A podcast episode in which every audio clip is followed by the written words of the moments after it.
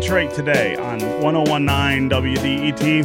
I'm Stephen Henderson, and as always, thanks for tuning in. A little later in the show, we're going to have an extended conversation about DACA, uh, the program that allows young people who were brought here as children uh, by parents who are here illegally. It allows them to stay in the country, not be deported. That program is scheduled to expire in just a few weeks, and Congress has not gotten its act together yet to be able to fix the program so that they can stay. The Trump administration, of course, is also confounding things with its really brutal anti immigration campaign. We're going to talk to a reporter from the Washington Post about what is going on there and also uh, talk with someone with the Detroit Immigration Task Force here in Southeast Michigan about local efforts. So you're not going to want to miss that conversation. It'll get started at about half past the hour. Also, remember if you have to step away from the radio for any reason, you don't have to miss out on the conversation here on Detroit Today. You can go to iTunes or wherever you download podcasts, download and subscribe to Detroit Today and uh, you can listen when you are ready. Up first, several months ago, we learned that Marygrove College in Detroit would become devoted exclusively to graduate degrees. But as the school lost enrollment and money, the larger question has emerged what becomes of such an historic campus and its many beautiful buildings, and importantly, its commitment to its neighborhood in Detroit if the lights go out. Fortunately, in the case of Marygrove, that question won't need to be answered right now, in part because of the Kresge Foundation. Kresge supplied funding for the school in some of its darkest moments and sees the school's future as key to the foundation's project that aims to boost the quality of life in nearby neighborhoods. Here to tell us about what is happening now and in the near future at Marygrove is Rip Rapson. He is the president and CEO of the Kresge Foundation. Rip, welcome to Detroit today. Thank you, Stephen. Good morning. Yes. Also with us is uh, Dr. Elizabeth Burns. She is the president of Marygrove College. Dr. Burns, welcome to Detroit today. Thank you, Stephen. Yeah.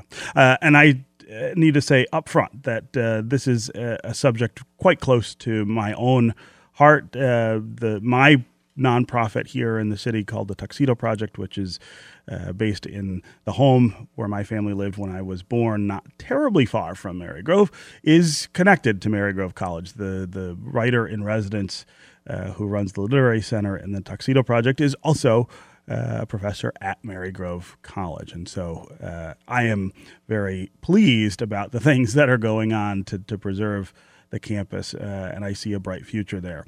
Uh, let's start with you, Dr. Burns. Uh, talk about what the immediate future for Kresge, or I'm sorry, for Marygrove is going to look like. what is the future of Kresge? right. Well, I really right. hadn't contemplated. Why don't you tell Rip what the future should be like at uh, at Kresge?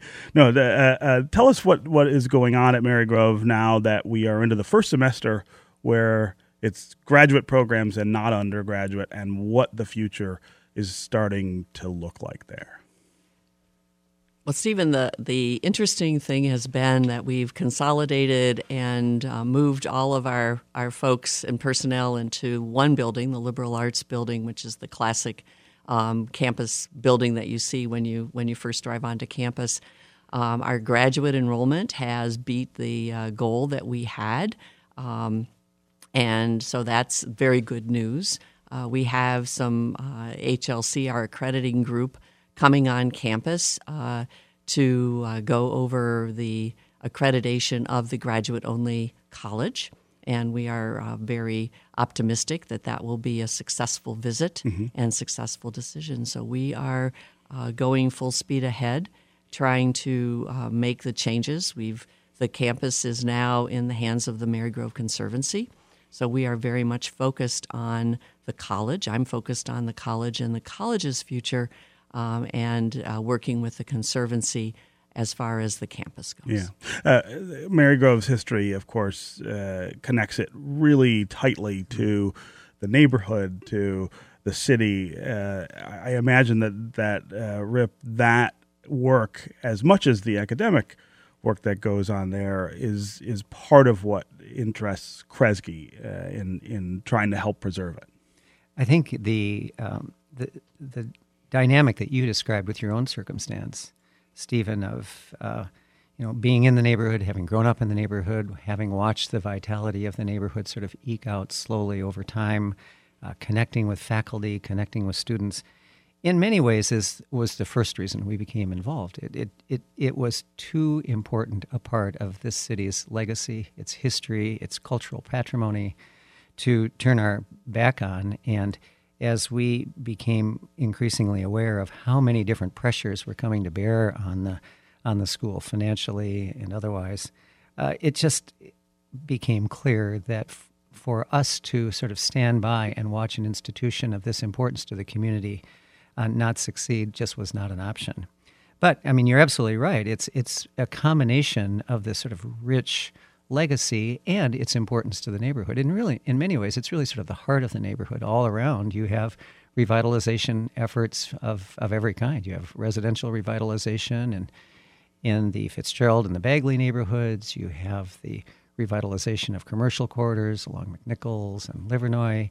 You have a new open space project that the city is developing that will create a sort of a pathway and a, um, a mixed use sort of occupancy to, to the east. I mean, it, there, there was, I think, every reason to believe that as Marygrove goes, so goes the neighborhood. Yeah, it's hard to imagine that that oh. if if it weren't there, that the surrounding neighborhood would would thrive, right? I mean, if you sort of put a hole in the middle of the neighborhood that way, uh, you're just digging digging everything uh, a little a little deeper. Uh, Dr. Burns, talk about that community aspect of what goes on at Marygrove and and what that will look like going forward.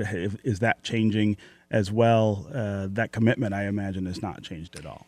It certainly hasn't, and um, you know we we have maintained the Institute for Music and Dance, which provides a lot of um, young um, boys and girls with opportunities for dance lessons, music lessons, and even adults uh, dance and uh, music lessons from the community. Uh, we host uh, some of our community associations. Their meetings are held at the college. Our um, master's program in social justice has done some participatory action research in our neighborhoods. A neighborhood is very important uh, to us. It's mm-hmm. a neighborhood that I'm uh, familiar with. My uh, parents, my my mom grew up in the neighborhood. My grandparents lived in the University District. I went to kindergarten at Marygrove, so it's. Um, I don't um, think I knew that. uh, yeah, I'm. I've been coming to Marygrove since wow. I was a baby, so a very long time and um, the community has and the outreach to the community and helping the neighborhood has been very always very important. Um, it's been a place where a lot of kids have played uh, as they've been growing up, and uh, right now we have a uh, preschool uh, collective out across the street, and they've they've come on campus and held you know Easter egg hunts and mm-hmm. and done some nature walks and found uh, interesting bugs and leaves and, and things like that on the campus. So right. we're we're very much wanting to continue to be part of, of our neighborhood. Yeah. Uh, one of the, the ideas that I've seen mm-hmm. out there for Marygrove's future would tie all of that together, this sort of early learning all the way through. Right. Uh, postgraduate even uh, P- mm-hmm. P20 I think is P20. what uh, people mm-hmm. are calling it. Can you talk more about that and how likely we are to see that develop? I think that we are very much committed to having an educational campus located at the corner of uh, McNichols in Wyoming, and it's a perfect spot for that. Um, ed- education is our legacy. Marygrove uh, educated a lot of teachers in the city of Detroit and suburbs over the years. Uh, so it's it's one of those things that is a very exciting potential. We have an empty uh, school building that used to be the Bates Academy mm-hmm. uh, that is on campus, mm-hmm. and we would love to see that. And I think there's some conversations happening uh, about you know what what who could be in that building and what we could do because we still have a teacher education program at Marygrove. We have a lot of most mm-hmm. of our master's programs are um, around uh, early childhood and uh, educational leadership and and teaching certification. Right. So we really would like to have uh, the idea of a lab school uh, on campus, uh, early childhood on campus, really serving um, the needs of the community. Uh, one of the things that I observed when I t- taught in Chicago was that we really needed to keep people in the city, you needed quality education at all levels. Yeah, you really do, and that's uh, that's one of the things that's confounded us here in Detroit for a really long time. Uh, Rip, uh, this fits in with some other big projects that Kresge is mm-hmm. uh, involved in right there in that area. Talk about what's going on and what you're doing uh, in Fitzgerald and, and some of these other these other places. Well, I think it's also important to remind your listeners, Stephen, that this is a very large piece of property. Yes. This is 53 acres. Uh, just to situate it in people's minds, the Packard plant is 40 acres. Right. So this is another, you know, half as big as, as the Packard plant. And the opportunity to make sure that that um, land, as well as the legacy that Dr. Burns was talking about, is respected mm-hmm. was really important. The, the, the, the idea that somehow we would just sort of turn over the keys to whoever wanted to walk onto the campus and maximize the commercial return just was not acceptable. So I think we have been enormously highly motivated by uh, the college and the sisters' um, commitment to this educational spectrum. Mm-hmm. And I think it makes all the sense in the world to try to pull together the community's growing interest in early childhood development, trying to create a sort of a world class K 12 system on that site. And I think whether it's through the public schools or through some other mechanism, we're going to try to work that the best we can. Uh, and then s- thread that all the way up into the graduate program just makes enormous sense. Yeah. In terms of the, the, the larger context, uh, the Livernois Six Mile area is one of those places where I think we just simply have to demonstrate that we can pursue neighborhood revitalization in an effective way. I think we've demonstrated that along Woodward and along Cass and downtown, and I think there is a, a deep um, hunger on the part of Detroit neighborhood residents to to believe that the same kinds of tools, the same kinds of investments, the same time, types of progress can be made in neighborhoods. And so the only way, I, in, in our view at Kresge, that you do that is to sort of build complete neighborhoods of right. opportunity. So you have open space, you have residential revitalization, you have commercial revitalization, you have educational opportunities. And I think then you really give residents a sense that um, this is a place they want to stay, they want to raise their kids, they want to invest, and, and want to make a long term future. And I think, I think those pieces are all sort of falling in place. And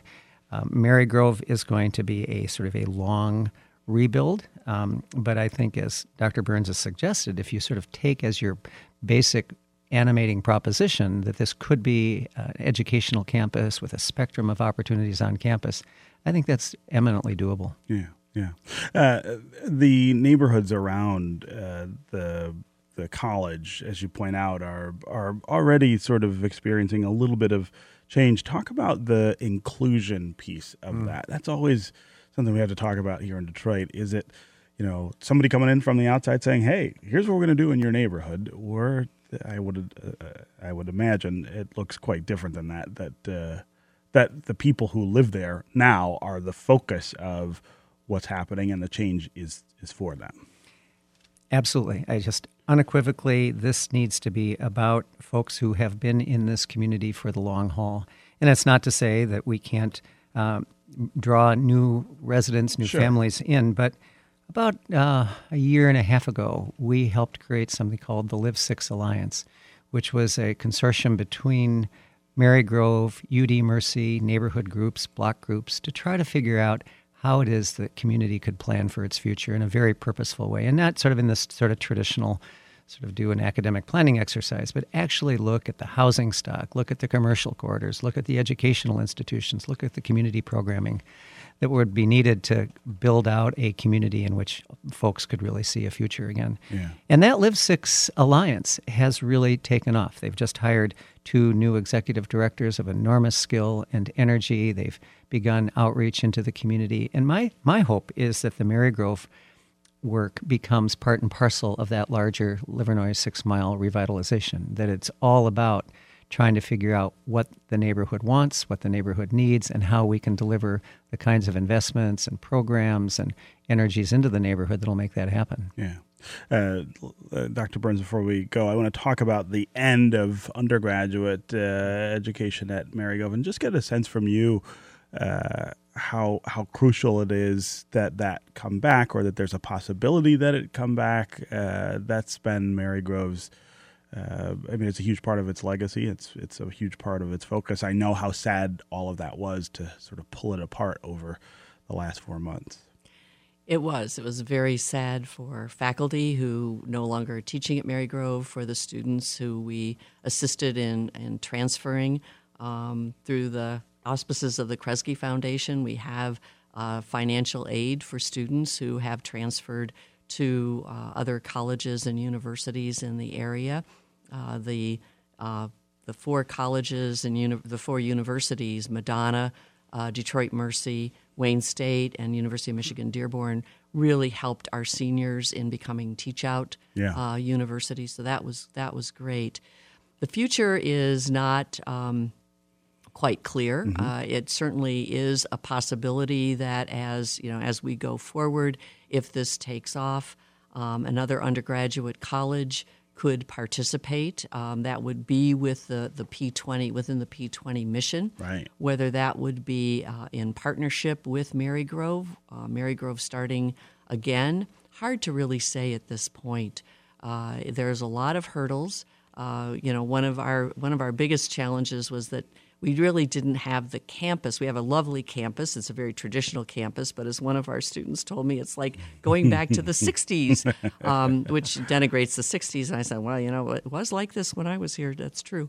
Um, and, and so, you know, investing in that uh, kind of uh, the student amenities may not be appropriate, but I do think that we will have uh, we will have undergraduate students participating uh, on campus as well as the graduate students. Yeah. I know we have to go, Stephen, but I think it's really important to put a pin in the idea that now that we have made this pivot to graduate work um, and have stabilized the campus, um, it, it doesn't mean that we're just sort of going to walk away. Um, Kresge, and I hope over time other participants are going to have to invest in the upgrade of the campus and yeah. the maintenance of the campus and making sure that the facilities are state of the art facilities. And so we're deeply committed over the long term to make sure that the kind of investment capital that the campus is going to need to have this educational spectrum succeed uh, is is there and available. Yeah.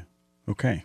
Rip Rapson, uh, CEO of the Kresge Foundation, Dr. Elizabeth Burns, president of Marygrove College. Thanks very much for being here on Detroit Today. Thank you. Thank you. Talk to you both soon.